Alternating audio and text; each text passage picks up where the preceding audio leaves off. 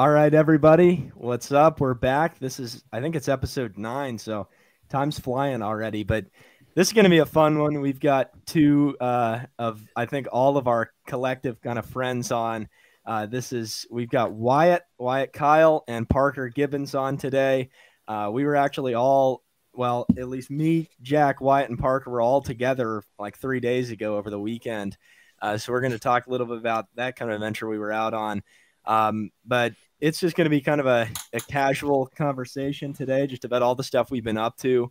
Um, and yeah, a lot of adventure stuff and, and hearing from all of us. So I guess we can just go, let's go to the, the new guys just to give a little intro and, and talk about themselves a little. Uh, I guess we can start whoever wants to go. Yeah, I'll go. Um, my name is Wyatt Keil. I'm an aspiring herpetologist from Delaware. I'm 19 years old.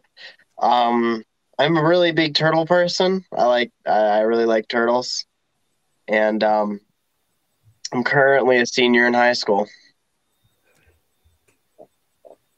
And uh, I'm Parker Gibbons. I live in Charleston, South Carolina. Um, I'm doing a herp survey at a preserve near me. Um, 19 years old, and I've been doing herp stuff my entire life. Yeah, so this is a fun one too because I forgot to mention, but we're all kind of similar age range too. So uh, this is going to be fun. And like like I said, we all kind of know each other. Um, I got to plug real quick before we get into the discussion, everything. Uh, as I said at the end of the last episode, we've partnered with the Turtle Room. Uh, they're generously supporting us through their podcasting platform. Uh, we're going to be setting up a donation box shortly here.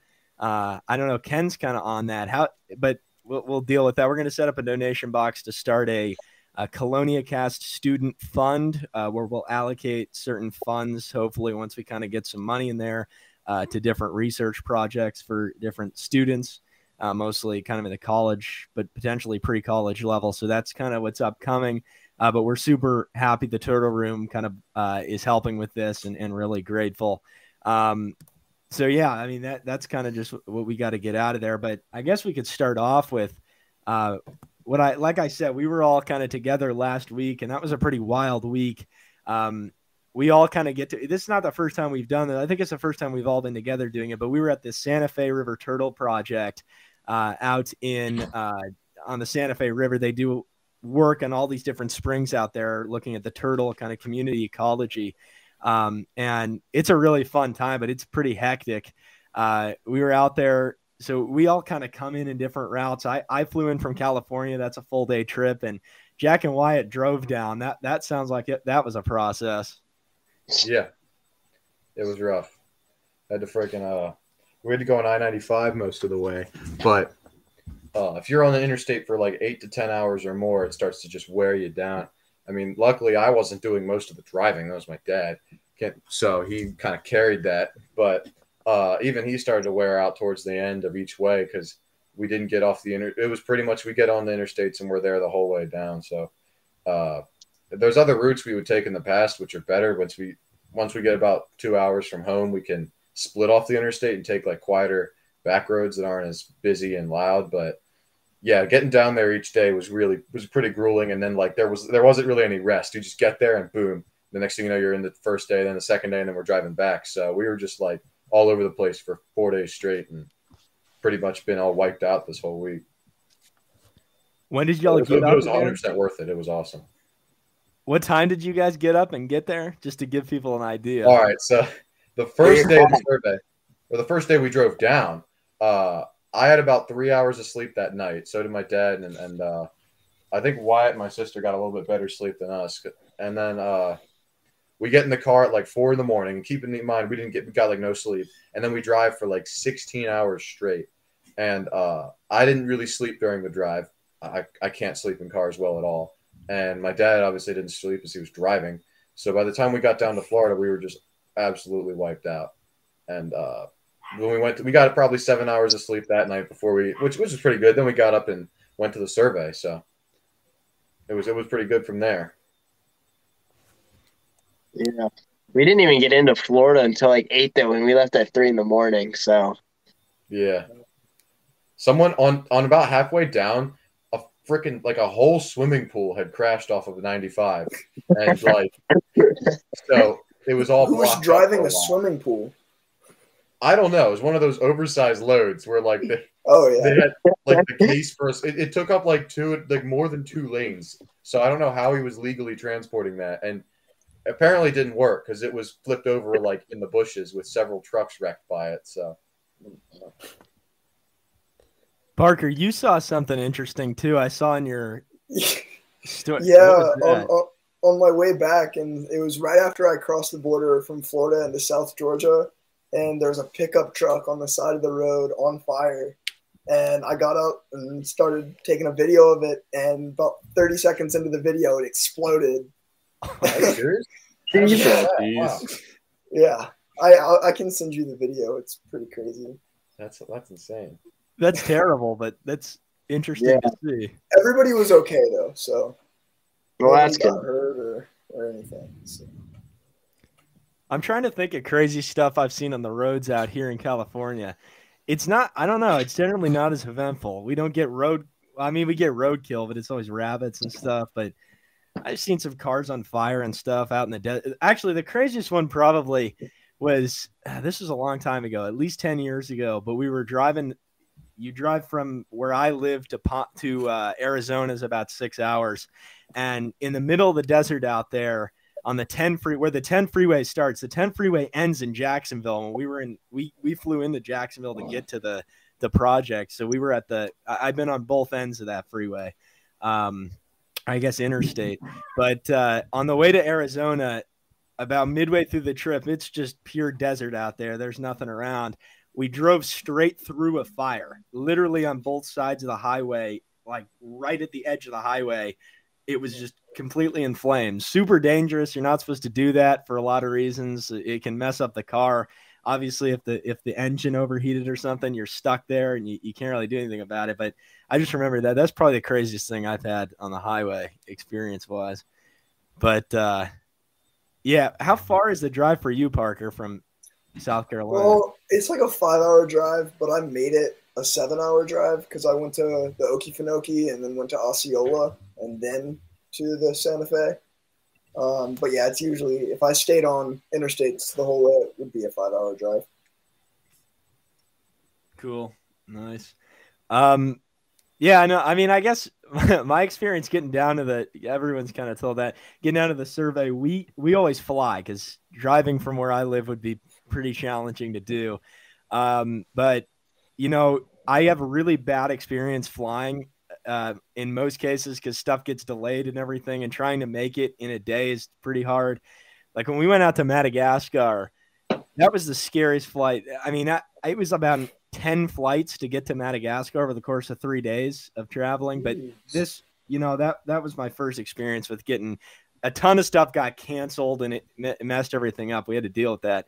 But on the way to the Santa, on the way to the Santa Fe project uh, last week, we had kind of a scare because we flew into the Houston airport um, and we were trying to go to Orlando. We were going to drive up. It's like two hours from Orlando to get to, to Gainesville. And uh, we got to Houston and they, they, we noticed the flight to Orlando got pushed back by two hours. I always get worried when it's pushed back by that long because then you start to think, and it was already kind of late in the afternoon. If it gets pushed back too long, they just cancel the flight. And then maybe an hour later, we got lunch, came back, and it got pushed back another hour. And just with my experience, I said, there's no way this flight's taken off. It's pushed back to eight o'clock. If it gets pushed back again, they're going to cancel it. And we had to really kind of rush and figure out how to switch. So we switched to Jacksonville. Uh, but yeah, right when we were getting on the flight to Jacksonville, the Orlando flight got canceled. So almost didn't make it. Um, but yeah, that was kind of a fun experience. But we all got there. I guess we all kind of had stuff to deal with Jack Wyatt had that drive. We had the crazy flights, but then when we did get there, it was it's always worth it. I mean, that is just an amazing project. I guess uh, you just kind of hit the ground running. We drive up there. Uh, you get a little briefing from Dr. Jerry Johnston, who's kind of the lead of that, and then you kind of just hit the hit the water. Uh, Yeah. I I I've I've done that twice. I know Jack and Wyatt have done it. Uh, or Wyatt's first time, right? How what what what what did you expect versus kind of how how did it turn out? What what was that? I mean, honestly, I wasn't really sure what to expect. I've been trying I think like what two years now, and I just kind of been uh, whacked out of it every time. Um, the first time we were supposed to go was um, when we had that trip back in July, and we it got flooded out, so we couldn't really snorkel. And then um, I was supposed to go and attend the fall survey, but I had some health problems um, pertaining to a heart condition that popped up, and I was and I had to miss it for that. But I finally got to go this time, and I mean, it was like I mean, I don't really know what I expected. I expected to kind of show up, but I didn't expect it to be as relaxed as it was at the same time because it was it was a semi it was I mean it was pretty relaxed when we got there. Um, I I really thought it'd be a lot more official and strict, but everybody was pretty much college. A lot of the snorkelers were college kids, and a lot of the people at the uh, processing site were older. But everybody was just really nice, and it was such a warm environment. I didn't really expect that um, it was just really easy for me to talk to people, and that's normally pretty hard. Yeah, I mean that's that's that's kind of how I expected. I know I, I saw what you were like before it happened, and I was like, yeah, I think he's going to do pretty well here. So I've done it several times. It just it's it is a bummer we didn't get any alligator snapping turtles, but uh, other than that, it was very successful. So it was it was the biggest yield, like individuals wise, was it? Yep. Yeah, ever, that, broke the record. So in like 20 years, I don't know the specifics, but I know it's about 20 years. Yeah, that's that was that's a cool thing about that. We were because due to COVID, they pushed back this particular survey um, to September last year, and that one last year was crazy. I mean, I guess to give people an idea, I'd say like 30, 40 people probably. I could be off, but there's a good deal of people that show up, and most of them in Florida, but some people out of state. I mean, this time there are people there from Washington, uh, and then all of us from all around. There could have been some other people too, but yeah, it's a good deal of people out there, and and there's two different teams. So you've got the North American Freshwater Turtle Research Group is where Parker was at, and then the Santa Fe River Turtle Project team um, and the spring, it's uh, the, the spring slash river. It most Florida springs are pretty short, less than a mile, a lot of them. But this one's, I mean, at least six miles, and then it, where it meets the Santa Fe, and pretty close to the confluence with the Suwannee River. But uh, it's so big. I mean, we're surveying a good, I'd say, about four miles of it. So you got to split it up by teams, and each team has got maybe 10 to 12 snorkelers in it. So there's about 20 people in the water and uh, over the course of two days, we got over 1,200 turtles. Uh, that's 1,200, uh, which is, I mean, that's just crazy to think about that for for the the amount of people we've got. Um, Parker, well, we're all because we were we all me Jack Wyatt we all went with the Santa Fe project. But what was I've I haven't actually done the upper spring, so we we take the lower portion of this spring and uh, the NAFTR group takes the upper portion. What was that like, Parker? Well, so this was my fourth spring, and it was so different than all the other ones. All the other ones had a boil and a pretty short run. This one's the head spring and then a river, and you're in that river the whole time. Once you get in, you can't get out. And I don't know, it, it was awesome working down the river with 12 people at a time, just turtle after turtle after turtle um, compared to the other springs. There's just so much, so a very high abundance of turtles in that spring. It's just ridiculous. Yeah, were there any lot. like highlights for uh, you guys? Like any turtles that stuck out, or? I think for me, it was definitely getting my first uh, really big loggerhead, or it was either getting my first really big loggerhead because I remember catching this one um, female, and she was really, really big, and she had this fat head, um, really expanded plates, and um, her shell was really dark in color. And oh my god, catching that thing in the water, it was crazy. She was like uh, the size of a small box turtle, which is crazy because we're I'm so used to catching um, Odoratus, which are a lot smaller in comparison. Um, and I think it was either that or it was uh, wrangling my first cooter, uh, like the first like really big cooter I found guys. It's fun. Yeah. I'm yeah. To me, since last time I was there, uh, we had a higher diversity of species that was actually caught. So this time we didn't have the alligators, the Suwannee alligator snapping turtles, which I was uh, determined to find the whole time. I was uh, that was what I was looking for most of the time. That's why I found so many musk turtles because I was on the bottom, just looking in every crevice that would have that would suit an alligator snapping turtle. But a lot of that is just luck. They're in such low density in there. You just got to be in the right place at the right time. But uh, yeah, I mean, personally, I, I might have I might have caught more loggerheads than a lot of other people there because I was just combing the bottom the whole time. I would everyone would go stir up all this dust to, to jump on the logs to catch cooters, but I'm like I just would go under them or go down to the bottom and uh, wait to wait for them to go into their logs or anything because there's not really anywhere they can go that you can't see them and that and that's unusual for an aquatic habitat. So I just took it slow and learned learned a lot this time of how to not kick up a lot of silt and disturb the riverbed while doing while at the same time uh, maximizing your like well turtles you can catch.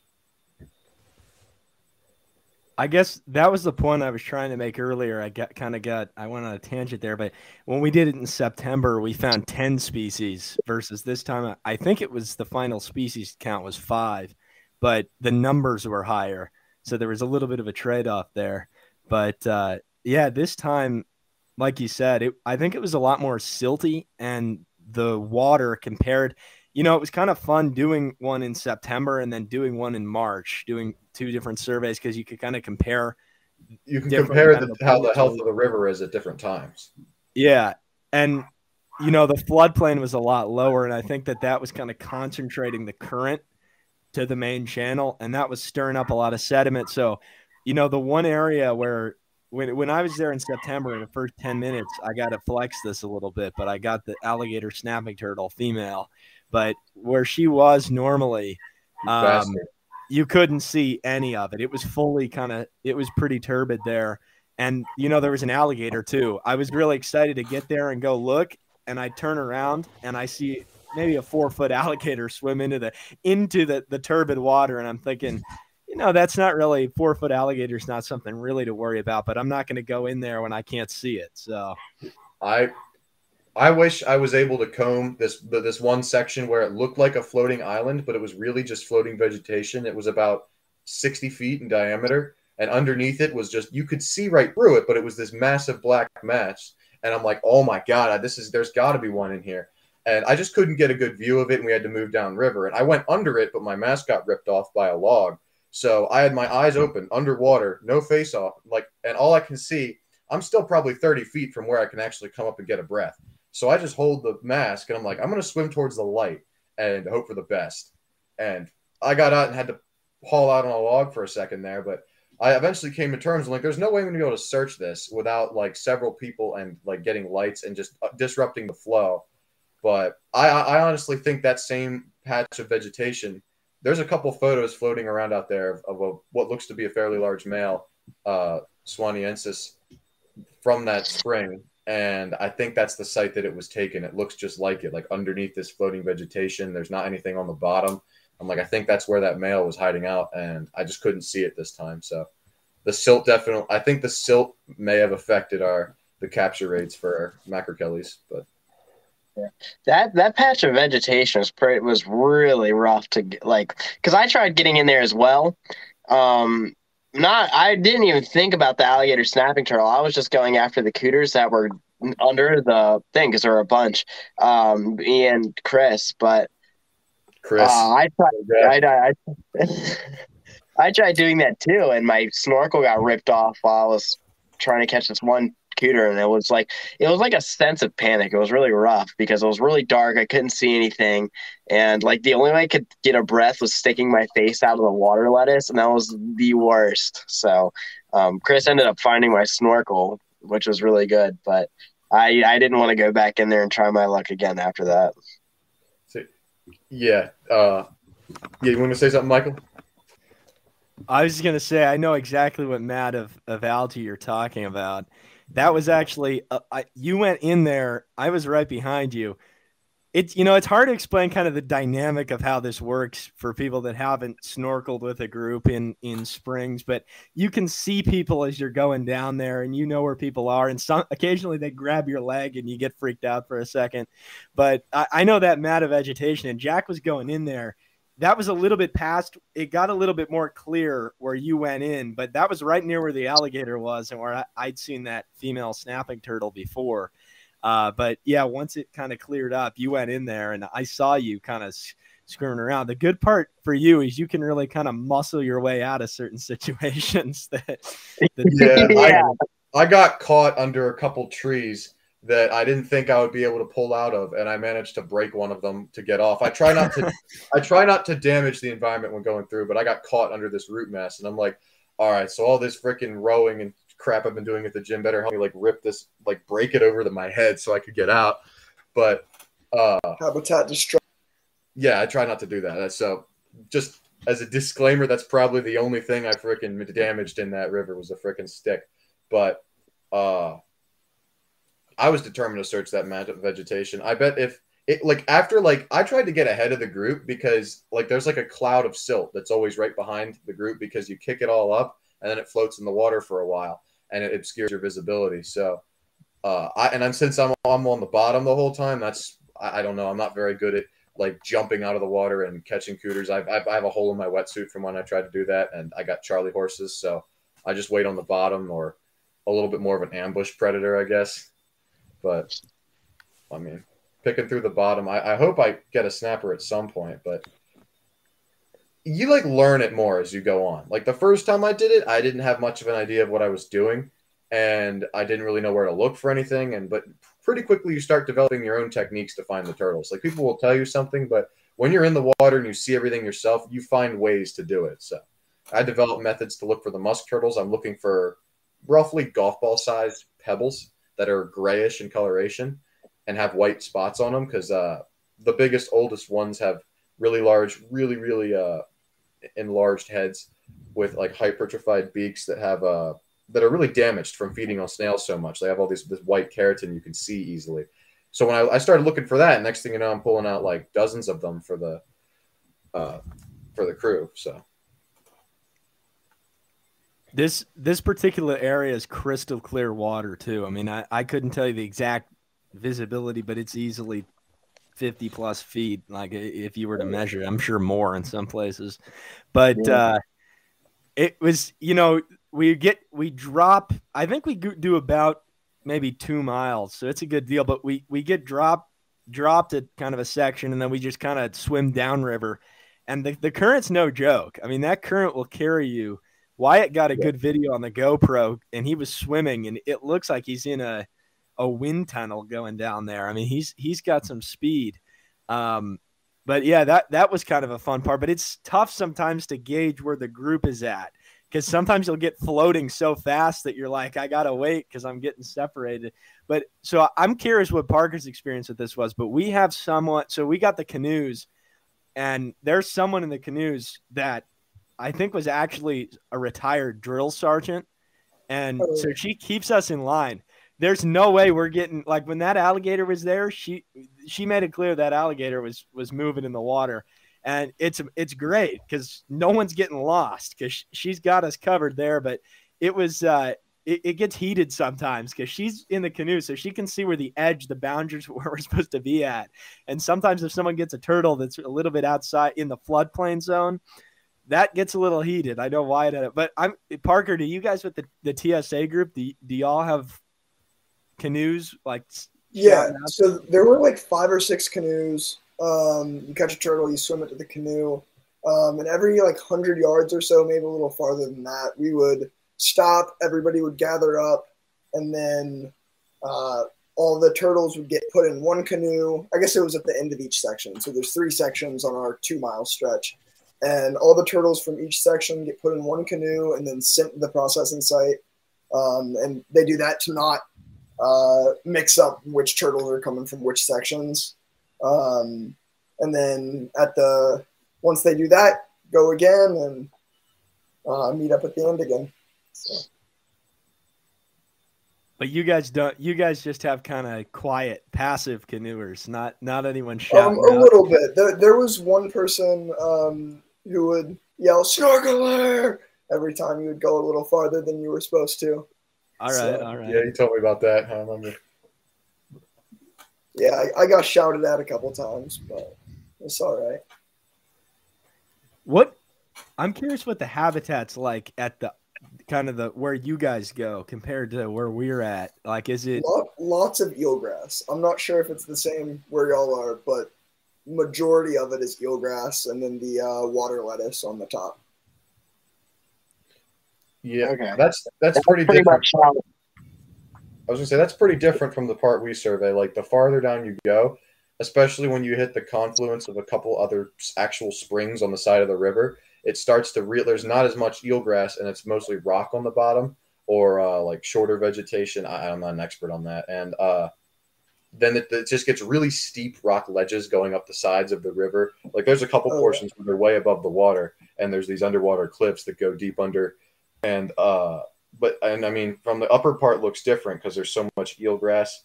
I don't know. I, I tend to find a lot more musk turtles and smaller turtles in the areas that are like rockier and shallower. I think that's just that seems to benefit. It's, it's easier to find them there where they're not going to duck into the grass. Plus, uh, they seem to prefer those areas where there's where the snails are more abundant.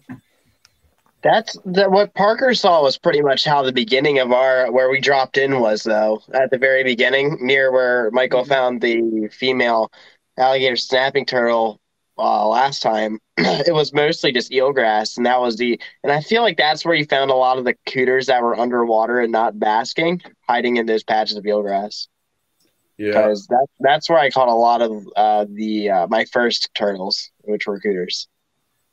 I'd say with the cooters, another thing, when they go underwater too, they'll go hide in like a, they'll go hide in the same places that alligator snapping turtles and uh, like Chelydra tend to really stay more of.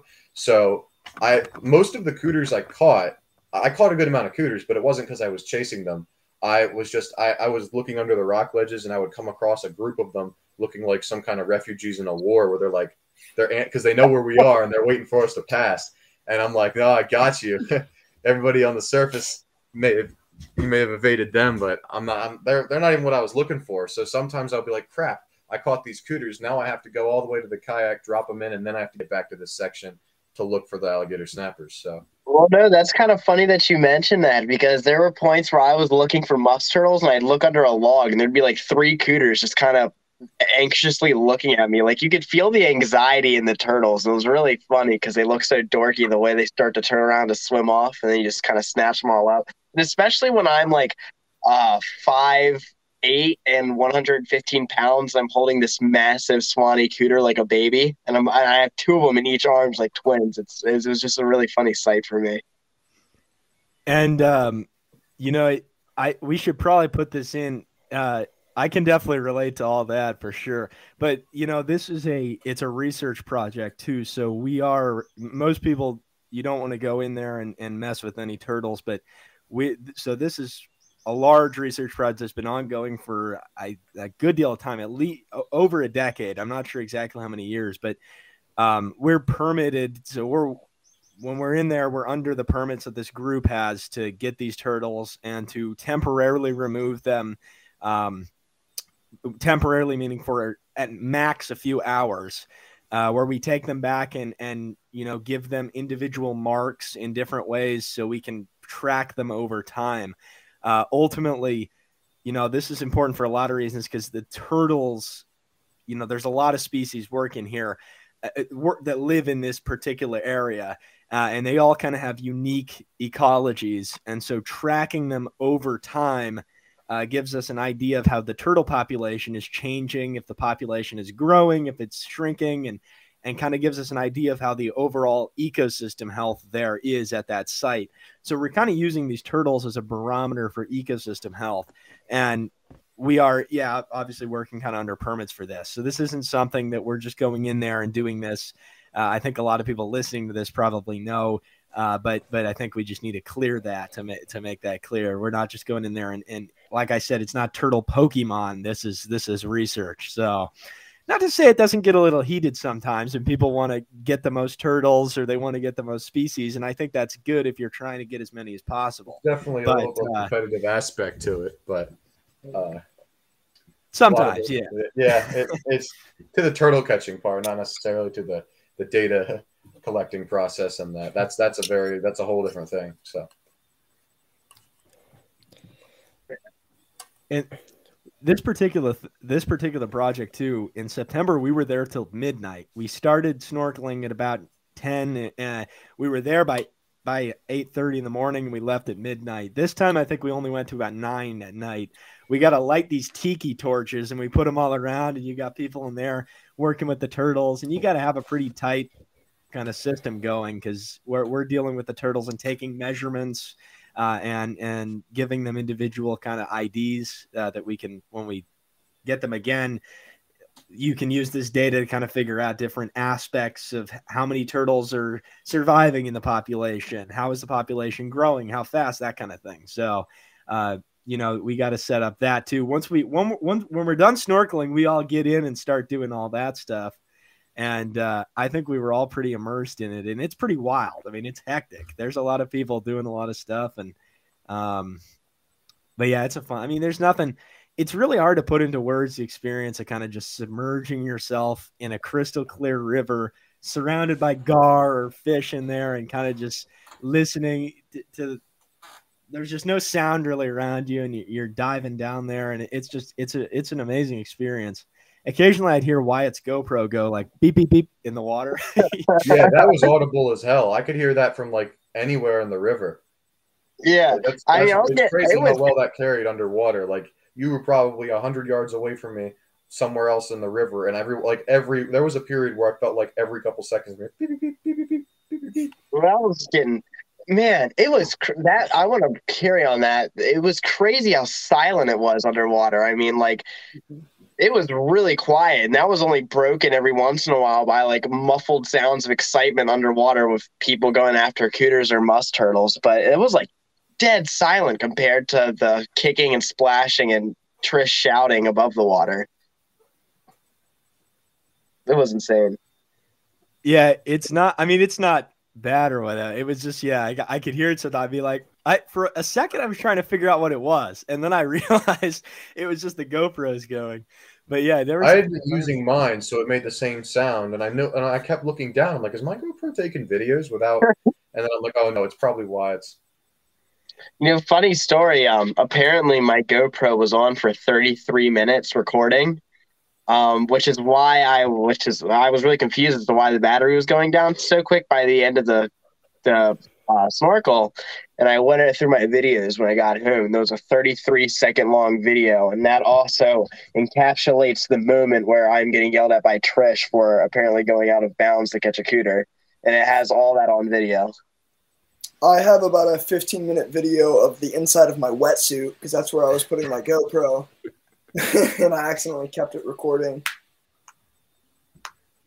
Yeah, I managed. I barely used mine this time, but when you're moving, it, it, like I've snorkeled that river like on my own, like with a couple other people and a couple of the members separately. It's different. It's completely different than when you're on a survey and you need to catch these turtles, and it's there's a purpose for it. Like, the, and there's a method, and there's a there's like a set pace you have to follow, and like it's not like oh, it's just you're just going down the river by yourself observing things.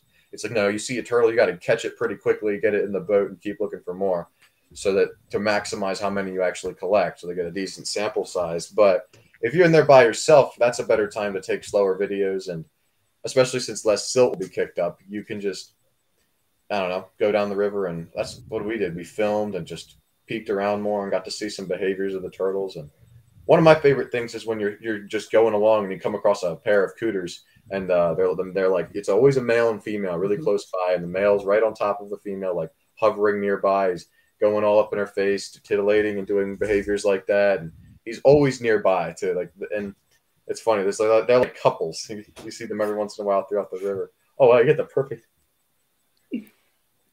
I did that to Wyatt in the water. Yeah, Michael and I were titillating each other in the in the spring. That's the best word, titillating. yeah. I mean, It it- sounds dirty. Like Rolls off the tongue not- quite well. Yeah, this is for the sliders. They do that, but uh, it Peter Pritchard in Tales from the Thébaïde, I think it was. It also this might have been mentioned in your grandpa's slider book too, but they they use a very forget the term, but it's a German term for like elaborate courtship display, like Liebesspiel or something, and, and they they they describe this process like almost too eloquently for turtles, but I just thought that yeah, but it's it's pretty interesting. And the sliders do this when they're in courtship. Yeah, I, but, uh, I, I saw some sliders titillating earlier today. yeah, you don't. Oh, it was that out. You got one. You found one today, right? Yeah. Uh, when I went to release it, there was uh, a male and a female in the water. The male was titillating up in the female's face. One thing's actually kind of random is I actually saw spotted turtles today. Uh, I, I was I do an internship with the local state parks as part of it's part of like my senior release at high school. So when I would normally be in school, I'm helping uh learning things that like people that I don't know what you would call like rangers or employees at the state park do or like management of the ecosystem there, removing invasive plants, cleaning up trash cans, and or things like that. So, uh, I mean, a, while back we walked up a population of spotted turtles, and I just check on it whenever I get the opportunity. Today was warm; it was like 60 degrees or something like that. It was pretty nice, but it was really wet and it was rainy. So I'm like, oh, they'll probably they won't be basking, but they'll be out and active, and that would be really cool to see. So I went and I got to observe a couple pairs mating and uh, several under, other individuals moving around and just going about their uh, business. That was really interesting to watch. But I have the really, really crappy phone camera and nothing else to really record with, so I just didn't even bother trying to take pictures or videos.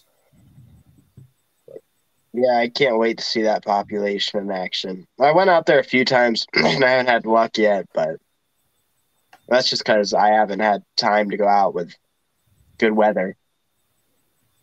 Yeah. Parker, What, what are like the specific um, ecological or populational questions that this study is trying to address? Yeah, that's a good question. So the Santa Fe project? Yeah, There's, like, right. several things they're trying to the data that is actually collected can is has so many implications but like i mean as as dr johnston always says and it- he it's it's the turtles are the the overall like the change in population trends and structure that they're detecting over time uh, is a good indicator of the health of the river at large not just the turtle populations but they're using the turtles can essentially be like a vector for that information. It's a way to look at the entire health of the ecosystem itself. Like they can watch how the populations respond to changes in the ecosystem, like big storms or when something happens to one of the springs. Like all that, they're recording all this data constantly, so they can see they can see like minute changes in it, and they can see changes over like a decade. So that's a, and they've also pub- there's been uh, research published on individual species in there too, just data about them and uh, just overall natural history. Like there was a publication on the Chelydra of that drainage and a lot of interesting uh, information in there about how they, I don't know, you'd have to read it, but they're in fairly low density in the river itself and they're morphologically slightly distinct. They're almost more similar to the northern Chelydra in their size and uh, their appearance. So a lot of interesting uh, implications from the research from there. I think Michael could expand on that too. Yeah, they, they seem to use the, the springs as a nursery. I think if I Chelydra do, read that yeah. one right. Yeah. Potentially some of the other turtles as well, but I, I haven't read anything about that. I've just read the Chelydra paper. Yeah, I mean that- that I think that's well said. And you know, some of the the people, you know, we kind of just want to talk about our experience helping out with the project. Uh, but uh, we're going to hopefully have some of the the leads of this particular project. Hopefully, we get Dr. Johnston. Uh, he's pretty busy, but some of the other Jeremy and um, Meg and some of the other kind of spokespeople for this project to come on and talk about that a bit more. But yeah, I guess I think that the main kind of goals are looking at as Dak said, kind of population ecology over time. Uh, also morphometrics, so looking at different measurements of each of the turtles and tracking that over time.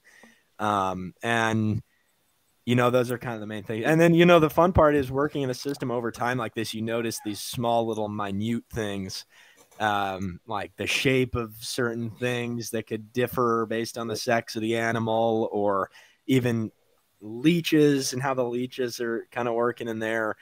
One of the cool things that came out of this project is they they have the first report of autohirudinophagy is where a, mus- a, a mud turtle ate a leech off of its back. And so that was kind of an interesting report, but just little things like that. But I think the main goal is just, yeah, using them as sort of a, pro- a metric to gauge kind of ecosystem health.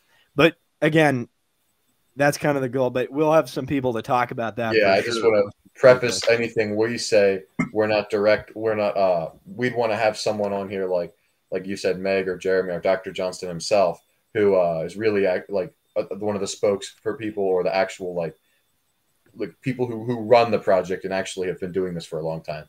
So they're the ones that really would be able to tell you more about the purpose of it and everything. But they've also collected several records, like just just size records. Like they caught a back in 2015, the annual survey, they found a yellow uh, yellow bellied slider that was massive. It was the carapace length was over 13 and a half inches and I don't remember the weight, but it was bigger than a lot of the cooters in there. Like there's pictures of that thing too. It's a, it's it's ridiculous.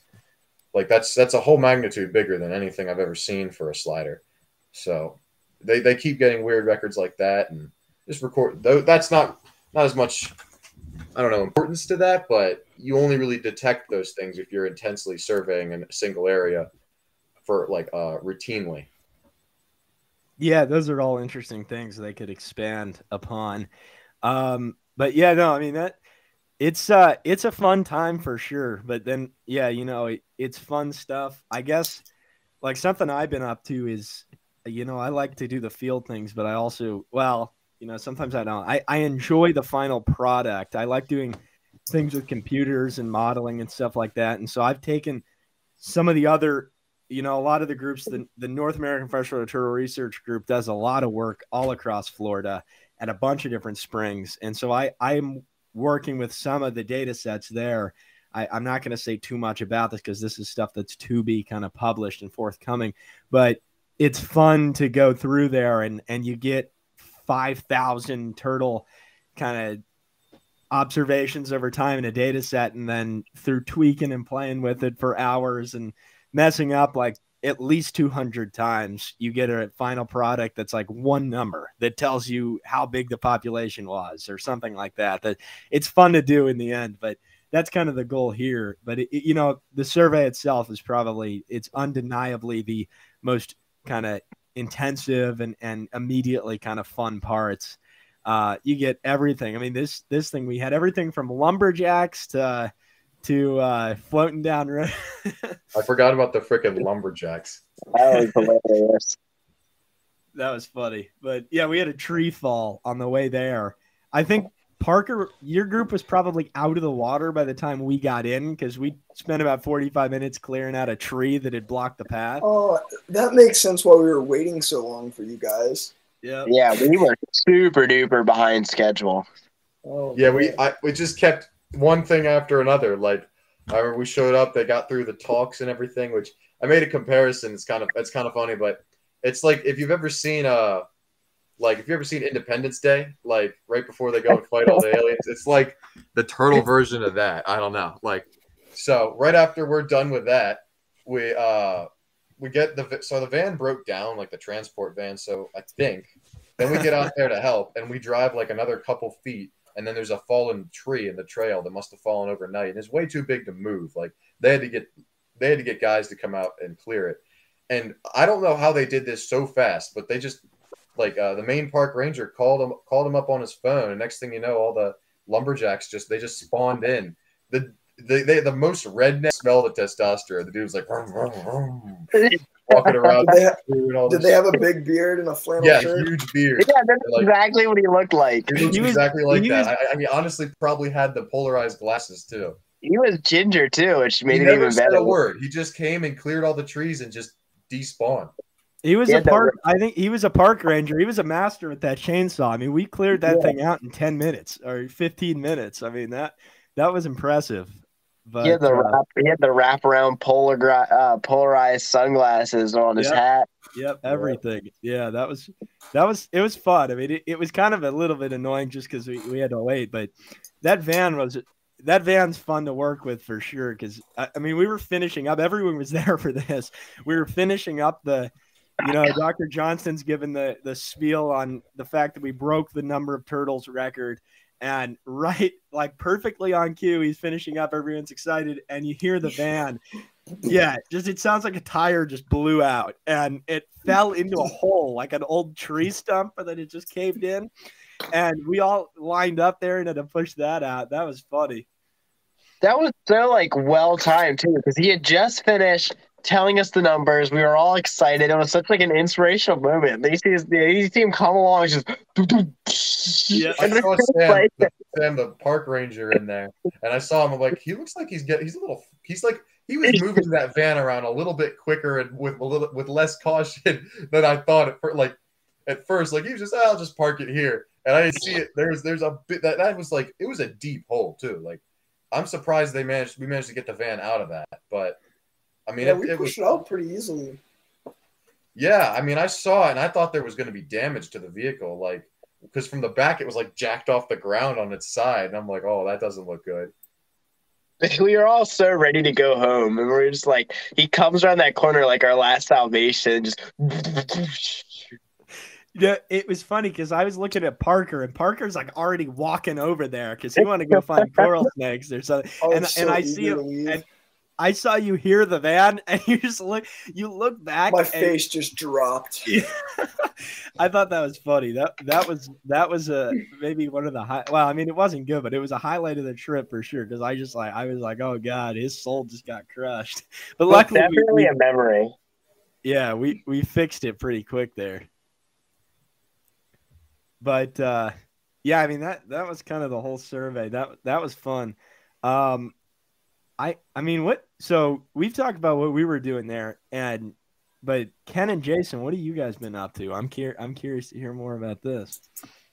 So uh, today, like actually before this, um, I finally got to do a bit of herping. I'm been stuck inside school, work, and whatnot, but I actually like skipped like a anthropology stats course to go look for salamanders with a a, a kid around here who does some into like the herping. He's the zoo major. Um, Isaac, you showed me some spots, and we turned up a redback salamander and a uh, spotted salamander. So it's pretty neat. I've only ever seen like one other spotted salamander, but that's just because I don't primarily target um salamanders or like really any sort of caudate. So that was exciting. It was a nice, uh, you know, much needed uh, break from like everything, you know, life related, I guess.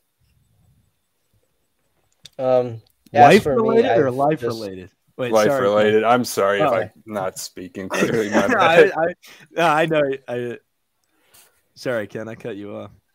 Yeah, it's fine. Um, just as for me, I've um, I've been finalizing my paper on uh, the sexual dimorphism of you know red salamanders and their heads. Uh, interesting mixed results. Uh, maybe we could talk about it some other day, but it's not published yet, so maybe.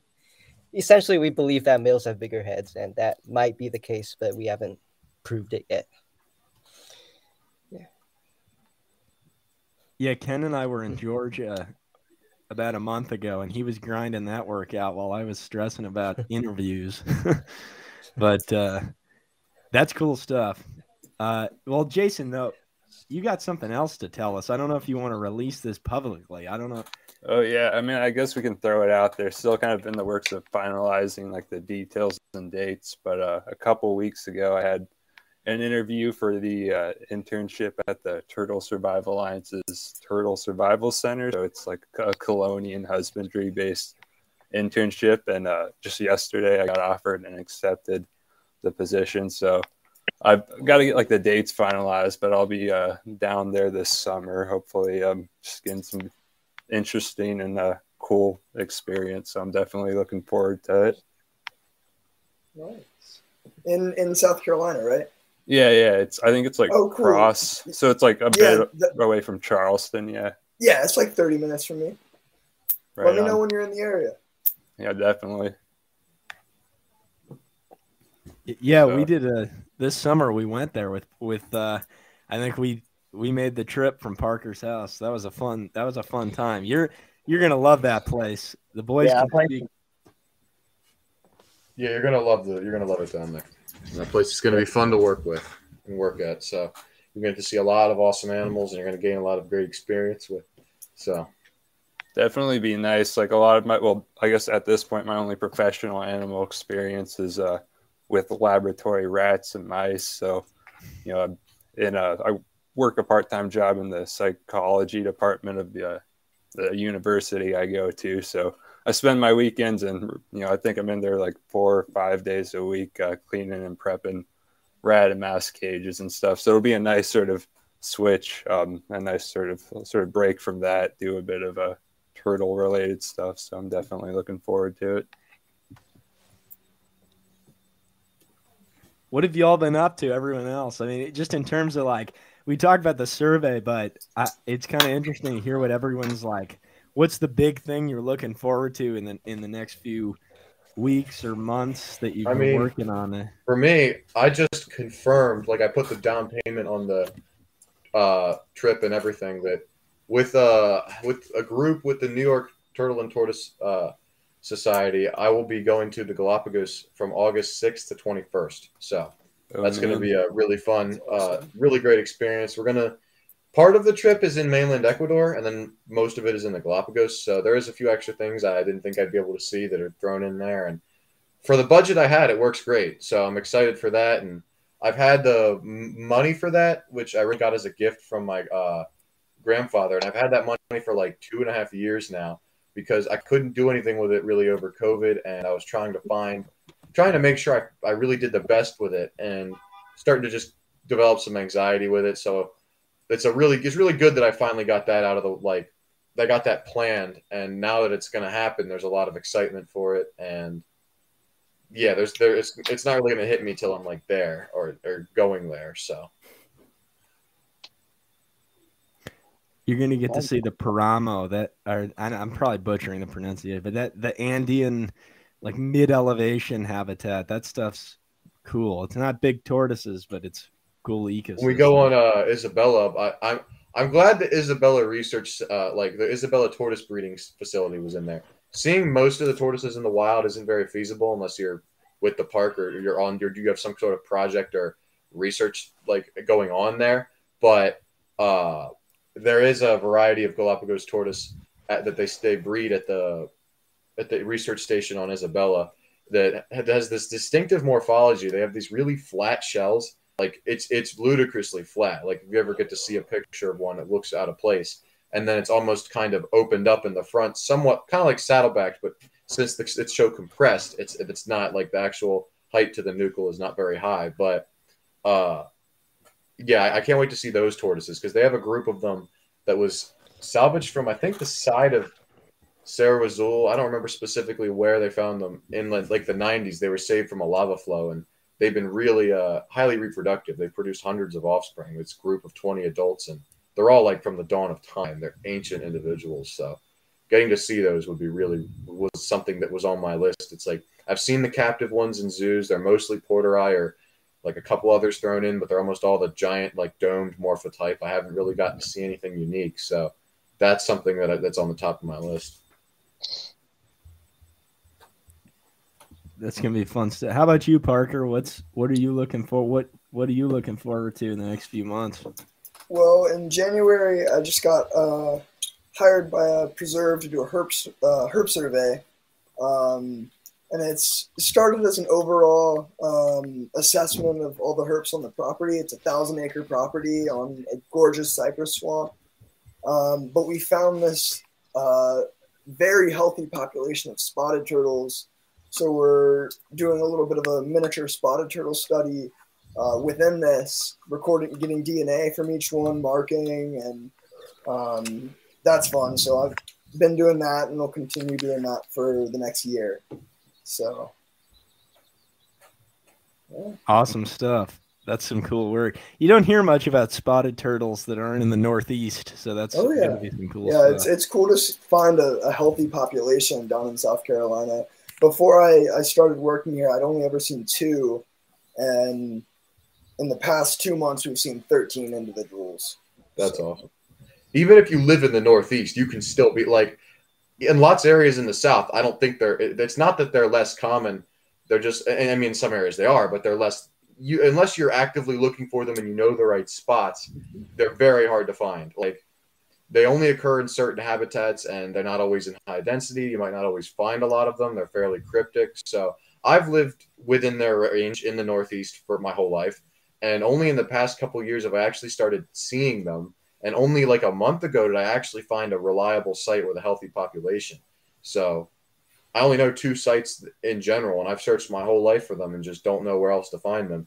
You can walk right by, like you, you can live right near a site where there where there's a good population. They just won't you just won't know.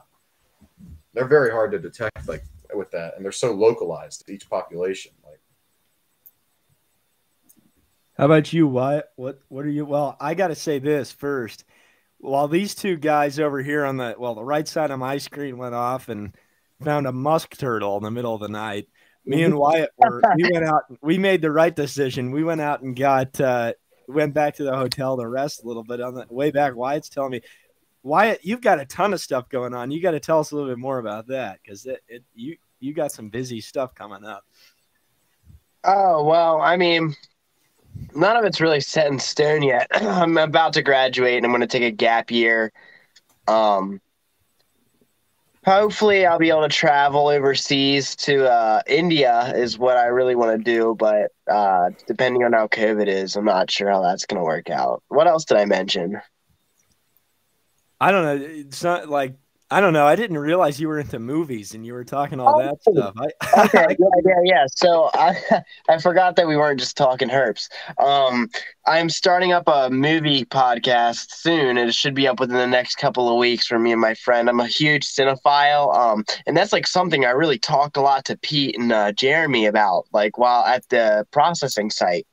Uh, I had like a like a multi hour long conversation with Jeremy about Wes Anderson's filmography, but I'm a huge film nerd, so um, I'm starting up a film and art podcast. Um, I've got some art stuff that I do. Um, I'm to be making some prints of the art that I do. I make a lot of abstract, uh, surrealist art, um, so that'll be fun. And I'm I hopefully I'm to be able to put it up for exhibit uh, um, at a shop on near the boardwalk that I live at. None of it's for sale. I, I because I don't think I want to sell any of it. Uh, but I just want to put it up there for feedback. Um, but aside from all that, uh, I just have some hopefully herping, uh, depending on how the weather turns out, and uh, planning for our next big trip with you and Jack, um, and some taxidermy. I have to uh, uh, wet preserve. I have to pickle a mata mata and a Burmese black and uh, Burmese black mountain tortoise. Nice. Yeah. That's some cool stuff. It, I got it. I'm gonna have to buy my own chest freezer soon because I have somewhere I don't know, probably like 150 plus turtles in the freezer and just other stuff like that. Those are those I all got from a friend. So those are like some of them are originally in Bill McCord's collection. So there's uh there's like Dogania in there, which is the Malayan uh, uh, soft shell turtle. For those who don't who don't know, but there's all kinds of stuff like that in there I need to get to. So I'm probably not going to be able to clean that for years because I have to. I, I, mean, going through college and everything, I don't know when I'm going to set up a beetle colony, which you have to get conditions just right for that to work. And especially when you're trying to get specific small bones and things or preserve whole skeletons of smaller animals, it's difficult. But for something I'm just trying to get the shell of or just getting the skull, I, uh, I have a station in my backyard with uh, several interesting things cooking in it right now. So, uh, the desiccation station.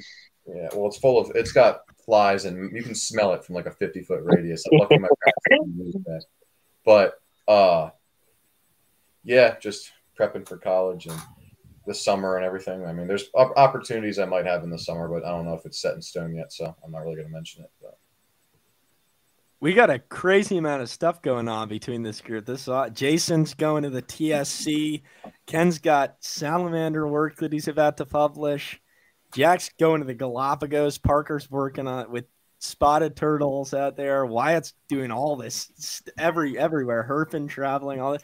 I, this is crazy. Um, I mean, I guess I, I like what's going on here. Uh, kind of the same deal. I'm just trying to. Jack and I are potentially going to go down to the.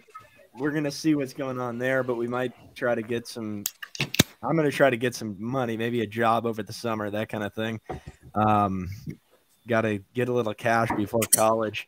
Um, but in terms of like stuff that's coming up uh, kind of soon, uh, that pond turtle research I did for uh, like the past two years, uh, looking at interspecies like basking kind of dynamics between pond turtles and sliders in, in Southern California. We're in the process. This is a fun process for sure, trying to get this submitted and, and tightened up. So we're just kind of iterating, passing back and forth a draft, me and the, the, the person I worked with in the, the Natural History Museum here. Uh, hopefully, going to submit this to. We're going to submit it to a few journals and see where, uh, I guess one by one, see where it gets accepted, that kind of thing. Uh, and then I'm also kind of working on, you know, just finishing up senior year here, uh, working on all those data, a few data sets from the Florida Spring systems, a lot of Excel and R. It's uh, it's definitely different. I haven't had too much time to herp just because I've been doing all that, but beyond that, just college. Uh, at this point, I'm thinking either UGA or University of Florida. Those are kind of the two, just because it's where I want to be, and I'm not in a rush. I mean, grad school, I'd like to go up, go on to grad school. Uh, hopefully, Stanford is kind of my goal for grad school. So we'll see. That's kind of a lengthy goal for anybody, but we'll see what I can do there. But for undergrad, that's a place I want to be at. Great programs, but that's kind of what's going on here. We got this is solid though. Um, I don't know if we want to do some of that trivia. Maybe we want to pull some out or some last thoughts. I don't know what everyone's thinking. Let's make it fairly quick because I don't have a lot of time here. But I just wanted to um I, I meant to say this earlier, but I kind of got caught up in my words. I didn't want to take too much time to go into it. Just wanted to share that I had this really profound uh, moment while I was sitting at the bank with the uh, while we were letting the cooters go after they were being processed, I just really, um, I don't know, it was such a good experience for me, and it made me, and I, and I really just, I mean, I already knew that I wanted to do this for the rest of my life, but that's like when it really just hit me, like that, that you know, working with turtles specifically is just what I want to do with the rest of my life forever. But uh, right on. Yeah, that's that's a great moment. I had, I had a similar moment when I released the alligator snapping turtle the first time. They, they, I, they for whatever reason they got to they uh gave into my uh wishes and they let me release the big the 82 pound male that we bought that time. So I got to yeah, I know. I was all over that turtle the whole time. So it's like uh, oh, they let me take him out. I just got to. I just remember watching him climb up the, the, going upstream in about two feet of crystal clear water and just the old growth cypress trees. I'm just looking at the background. I'm like, this is just awesome. Like yeah. it's like such a surreal moment. Like you you you you kind of take a break from the autopilot that your life goes on, and you you just kind of realize that you're just there in that moment. That's kind of how you want to live for the rest of your life. Yeah, that's a good way to end this discussion because we got some stuff to do. But let so if we got i don't know let's go for like 10 minutes if that's good but let's just do this. We got to do this. This is i got a message yesterday that that people are liking this trivia section so we can't let up here. We got who, who said had, that? uh pearson mcgovern. He's a uga alum and he's now in at the yeah. african chelonian institute.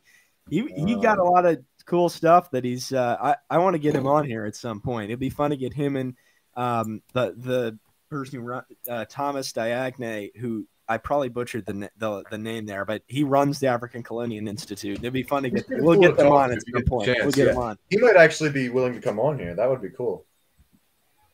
For sure. Let's get to this trivia though. So I don't know how we're gonna do this though, with six people. Maybe we do teams, like teams of three here.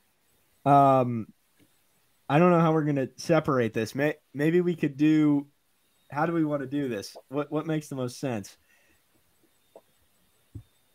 Three two, teams of two. All right, we could do teams of two. I guess we could just go rapid fire. So, okay, I think that we know how to do this. We got two minutes to come up with questions. Let's do three questions each. If we do teams of two. Um, oh, so we come up with the question. Yeah, so it has to be turtle related. Uh, but it can be really obscure kind of stuff because the goal here is not to win because we're not really keeping points. It's just to bring up random points that never get brought up in discussion, kind of. Um, but how are we going to do this? Let Let's just someone else pick. I feel like anyway we Are we gonna do?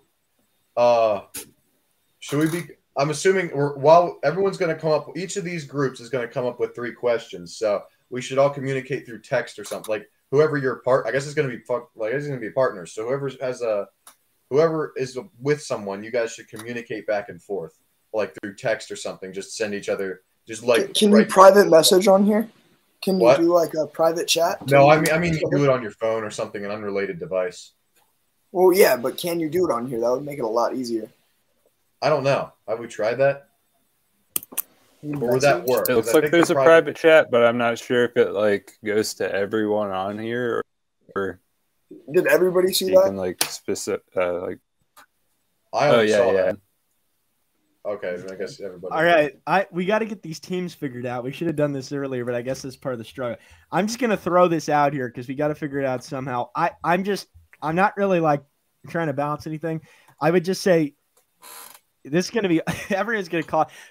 How about me and Parker, Jack, Wyatt, Ken, and Jason, or do we want to switch that up? That's Let's fine. You're the smartest that. one, so I want Let's, you on uh, my yeah. team. Yeah, I'm all right with that. Let's uh let's Is that go. All right. well? We All should right, do it. Wyatt, you and I I'll just bad. text. So Um, well, we just got. I- All right, we're we're good. We're good. Yeah, Okay, cool. I, I got. We're gonna win this. All Wait, right. so so me man, and Michael, so we're texting, right? Yeah, one sec. I got to get our music going here. Uh, we're, the two minutes hasn't started yet, though. We got three questions. I'm about to. Trust me, I'm not thinking of anything here. Uh, I got to get this music going. What are we doing? Chill. Let's do that. Let's see how that works. All right, there we go. All right, I'll start our two minute timer here in three, two, and one. Okay. All right. okay, so Will Parker, we everyone's gonna do three questions. Just come up with something related to turtles, and then we'll text them to each other, and then we'll read them off.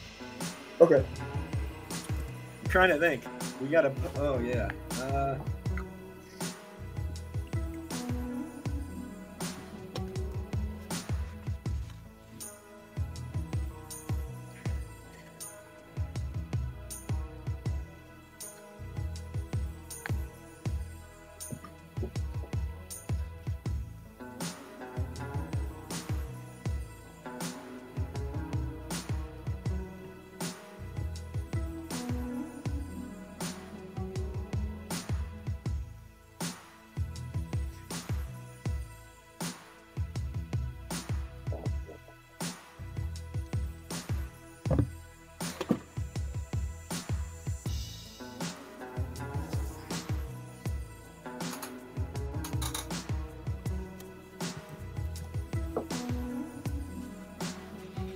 that's a good question. Who slept? Wyatt. Uh oh. I'll pull him back He's- on. He was on his phone, so he probably disconnected while trying to text Chad. Parker, you want to count one more question here? I can try. Do you have some questions for us, Ken? Yeah, I'm coming up with one. Okay. Do you do you want to do two or? Uh, can you do two? I'm kind of tired today. Yeah, I guess guess I could. It's a hard time thinking of something.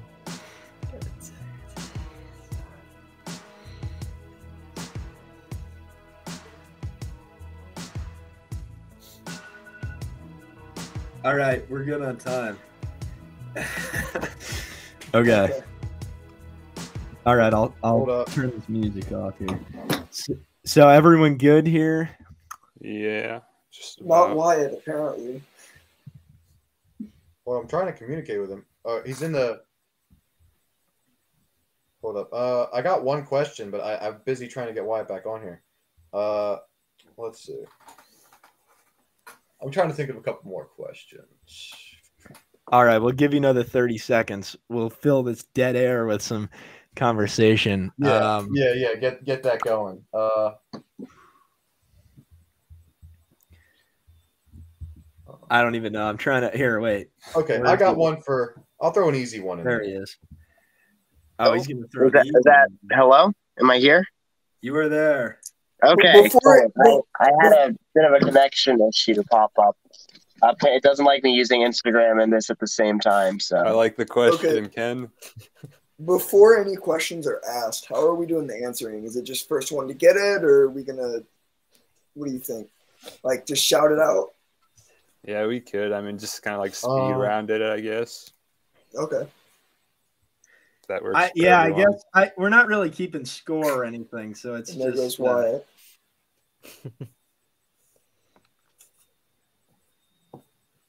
I wish we had like a button or like some sort of buzzer, you know, that would at least Yeah. add a bit of structure to it. yeah. All right, we Can we use the question. chat in any way? Like maybe first one to type it in the chat. I don't know. Maybe because then like you won't have people like screaming over Speaking each other. Over each other, yeah. So it's gonna be like the two that are working together. How is everybody else gonna do it though? Like, like, are we gonna do? We we ask two people at a time, but that's not fair because then if they get it right, or we could we could alternate. You can ask. Oh no, that doesn't make sense either. I just throw it to the room and whoever gets it first. Let's do it like Yeah. that. Can you answer your own own teammate's question?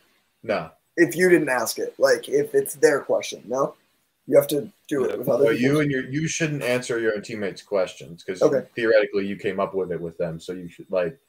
So Yeah, that's good. You'd have more time to think about it. is All right, uh, we Wyatt ready trying to to get back go? on? Sorry, I got disabled there. Okay, I'm Oh, having wait. tribal. he's on. He's on. He. I got Oh, it. I'm back. Hello. All right, he's there. Wyatt's having tribal. So, yeah. All right, Yeah. all right. Let's get it going. So I get. Yeah, we're we're not really keeping score. We just got teams of three, three questions. Whoever, if you know the answer, go ahead. All right. So who's gonna start us off? Who wants to go? I'll start it off. Here he goes. All right. All right. What state was the largest Trachemys scripta caught in? Florida. Georgia. Oh, no. damn it. I was about to say that. Well, let me say something Yeah, quick about that. we just that. said though. that this episode. Let me say that no, that is a good question because I, I think Yeah. you might have thought some of the ones that like uh, that you're that um, from the uh, Savannah River Ecology site, or or I think those ones are big too. There's like 10 to 12 inch sliders in there, so they held the previous record until like 2015. But uh, Unless I'm mistaken, the largest uh, yellow belly slider came from uh, Sparrow Pond on Kiawah Island. I was told about that one, Yep. but I, I, I- I was told the carapace was 12. It was 12 point something, but it wasn't even. I've never seen anything any even close to that one the- for. The the guy who caught it's downstairs, so I could run down and ask him real quick. You could if uh, I'll have to pull up the data from the one from Ichetucknee, and if it's if it's more than 13 and a half inches, you win. But All right. I pretty much don't think it is. All right. Uh, Okay. he's got the next Wait. question here. Let's keep the the ball rolling. All right. Yeah, who- I guess do you want to everyone like when a group is up, they ask both their que- they ask all of their questions. all Yeah, their yeah, questions. yeah, Yeah, yeah. yeah, let's that's do it. fair. Yeah. Okay. I so I guess I can get the next question. Ha- have fun with this. I'm not Yeah, I going guess easy this Anytime time. Michael says that, we all just got to prepare ourselves for. uh Yeah. Okay. Be What are- shame. The three or three extinct families in Pancalidae. Clay. Oh, Rip. I don't know this. Now, yeah, I uh, this there's one that I'm, I I think that someone could get here, but this is kind of a. if we had Scott on, he'd probably be able to answer this. But there's one that someone could get. I'm sorry. oh, what? Michael, how dare you? Yeah, I, I did. I'm stumped. I'm not gonna. I don't have any clue. Yeah, neither do I. Okay, so the one that I thought I had a little hope for here was Bothremydidae, but then Euraxemydidae and Araripemydidae are two. These were Eugene Gaffney published a large like hundreds of paper uh, pages on this. That's like the one mention they have. so When was so- that published? Was that recent or is this like He, he's citing literature from the six, like 1960s. yeah, he No, dug no. something up on Yeah, no. during like you're you're surfing on like you're looking for information, you found that and you're like, this, this, this is nobody's gonna Write that down. Write that down. Yeah, no, no. This was something along. You know, the reason that I know this is because it's mentioned in Pritchard's Rapidus book in the size records, and I looked it up from there because he mentions this. So it is mentioned somewhere else. Now I remember Extinct But- Kelid, like uh from Pan is that what you're saying? the Pancalidae. From so, from that greater group. All right. He mentioned Yeah. old Parker, you got the, uh, the third. all Anyway, last, gotta move on. last question. Parker, are you Oh, it's going? Uh, I can ask it. It's your question, though. I didn't Oh. come up with another one since you, You asked it. this one. This is only appropriate that you ask this. All right. What are the holocrine holocrine glands on chicken turtles called? Or exocrine glands. I think they're pretty interchangeable terms. Exo- exocrine glands on chicken turtles, or any Mental other. glands? Are they? Yeah, there you go. glands? Yeah. Good job, Ken. You got it. Yeah, Ken. Nice. Parker, I, I read that in your um, grandpa's book. Me and Michael were driving to UJ and he let me read his book and I read a section of mental glands. Oh, cool. Right on. So, what group wants to go next? Uh, maybe like Ken I got and you. run through ours real quick, or if you want to go, Jack, you could. All right, so let me pull up the list of them real quick. We got. Um, This is going to get interesting, I think. Jack and Wyatt. They could. I didn't some- write. I, I didn't come up with super difficult ones. I. I all right. The first one. Make me uh, feel that.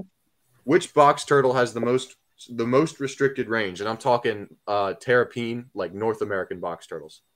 Ornate. I I know the answer to this, but I'll. So, uh, I don't know if an Th- then answer it, Michael. Coahuilan box turtle. Yep. From uh, they're endemic to a single spring system. So, in in uh, Coahuila, Mexico. So they're and there's probably only a few thousand of them left, and that's on the upper end of their population estimate. So, All right. uh, That's a good question. all right. So I got one that's really I got one that's easy and one that like you'll only know if you've read the certain paper. So, all right. so fuck it, only let's go- Michael will get go with the hard one. So, I mean, uh, Wyatt, do you want to read it or do you want me to? I can't get on Instagram and it'll kick me off. So that's all you did. Okay, so which survey site along the Suwannee River uh, had the highest CPUE for Macrochelys suwanniensis by far? Like, which? What is the name of the site? Manatee Spring. No, no, don't answer yet. okay. Okay, never mind. I thought that's what it was. Somebody told me something. I- something I know the section. Are you, you you're talking? I know that the I'm section talking is specific site. Which specific site has the highest? CPUE? okay. I know what the sec. I it okay. It was the section four on the river. But wait, I got. I'm trying to think of the name. I I know Oh, what I it is. see. I know what it is. Ah. This is where Jeremy hauls out sometimes. Um, Yeah, Jeremy knows this stuff. Like when you Yeah, when you talk yeah. to him, he knows the specifics because he he reads papers and he just memorizes the whole thing. no, but he was talking about this at ah, what the hell? Oh gosh, I know it. Ah, what? Pretty much most data pertaining to Macrochelys and and especially in the Suwannee drainage is just it's just etched into my brain now. So. Yes, it's a little island out there, right upstream of, like, right downstream of where it goes underground. What the hell? No, I'm talking about the the Suwannee, not the Santa Fe, like the actual Suwannee. Right now, you're. Oh, okay. I'm not talking about Rum Island. Right, on the okay, Swan- yeah. on the Santa Fe. I'm talking It's about. uh, section four of where they were trapping. I, I don't. I don't know the name. I don't know if anyone else knows the name. all right, all right. I guess I got everybody with that. It's uh, it's uh, Rock Bluff on which is at the pretty much the the healthiest part of the Suwannee River where they get they, the CPU is insanely high. Like there's all their large males come from that site. Like most of them, they they get some that are almost 130 pounds and a significant amount of them that are over 110 all come from that one site and they'll get several in one night so it's a very very healthy site along the river but That was a good question. all right, All the last one's last pretty one. easy anyone i think uh, we all could get this because Uh, how many turtles were caught at the survey this weekend, and how many species were represented? Twelve hundred. Over twelve hundred. Yeah. And five species. Yeah, I guess that works. I was gonna say, I was gonna, yeah, that works. All right. All right. Uh, Cool. Last All one. right. so Ken, I, I could like do mine real quick, and then he's got a bit of a, a, a I don't a good one for the last uh, last question here. But uh, to get going here, uh, what's the genus and species name for the Indian spotted turtle? Uh, Uh, Ja- Geoclemys- Jason. Oh wait, wait, wait, hold up. Were you asking me? As in, uh, Anyone, anyone, just- anyone just who's not the question. Ken. Geoclemys hamiltonii. Yeah, yeah, correct. Uh, the next one, uh, what's the genus and species name for the Hecate? Someone else want to take that? I got it, but I don't. I don't. I got it too. Anyone else? I do not know turtle Latin outside Alright, the uh, US. I guess I'll. They're mad at me. You say the I'll- genus? Yeah, there you go. Yep, All right. yep. There you go. And then, uh, Ken, do you want to want to uh, give your last question to, to wrap this this, is gonna up? be interesting. and you got to I, uh, Prepare to be stumped. I expect everybody to know this one. The uh, uh-huh. the Laurentide ice sheets receded about how many years ago, and set the cascade for the genetic diversification of Chrysemys. okay, is it like Pleistocene end, or is it a more specific time? Yeah, yeah. I might not know that one. I I think Plus, I yeah. Know. End of the much. Pleistocene. Pleistocene. Mm-hmm. 20... Yeah, 14,000 years ago. oh, yeah. I was going to say 10,000. So I, I, I was going to say 20,000. We I wouldn't we, have got that had, specifically. No. The mean would have been around there. Yeah. Yeah. That's close enough. that like wraps us up here. Um, all right. That's all good. good all right. Well, that was fun, boys. So. Um, we're going to, this was kind of spontaneous too, which was fun because we had someone lined up, but we're going to have them down the line. We've got a lot of we're booked for like the next two months, so that's gonna be fun. Yeah, I know. We got to get uh at some point, probably farther down the line, it would be easier to get uh uh maybe sometime in the summer. There's like a two week window when Dr. Johnston has a second to breathe, so that would probably be like a time we, we might go to get him on here. But or even Let's Meg and. Jeremy would be awesome. Like Let's uh, they it. could talk all about the the project and really get into details. I'm talking to him about it right now, so we're working on. it. But we got some fun people coming up. Everyone from Scott Thompson's hopefully gonna be on here in in a while, uh, and got some toad-headed turtle people coming on, and more Macrochelys, a lot of things. Um, but yeah, thank, thanks for joining in. Hopefully, we can.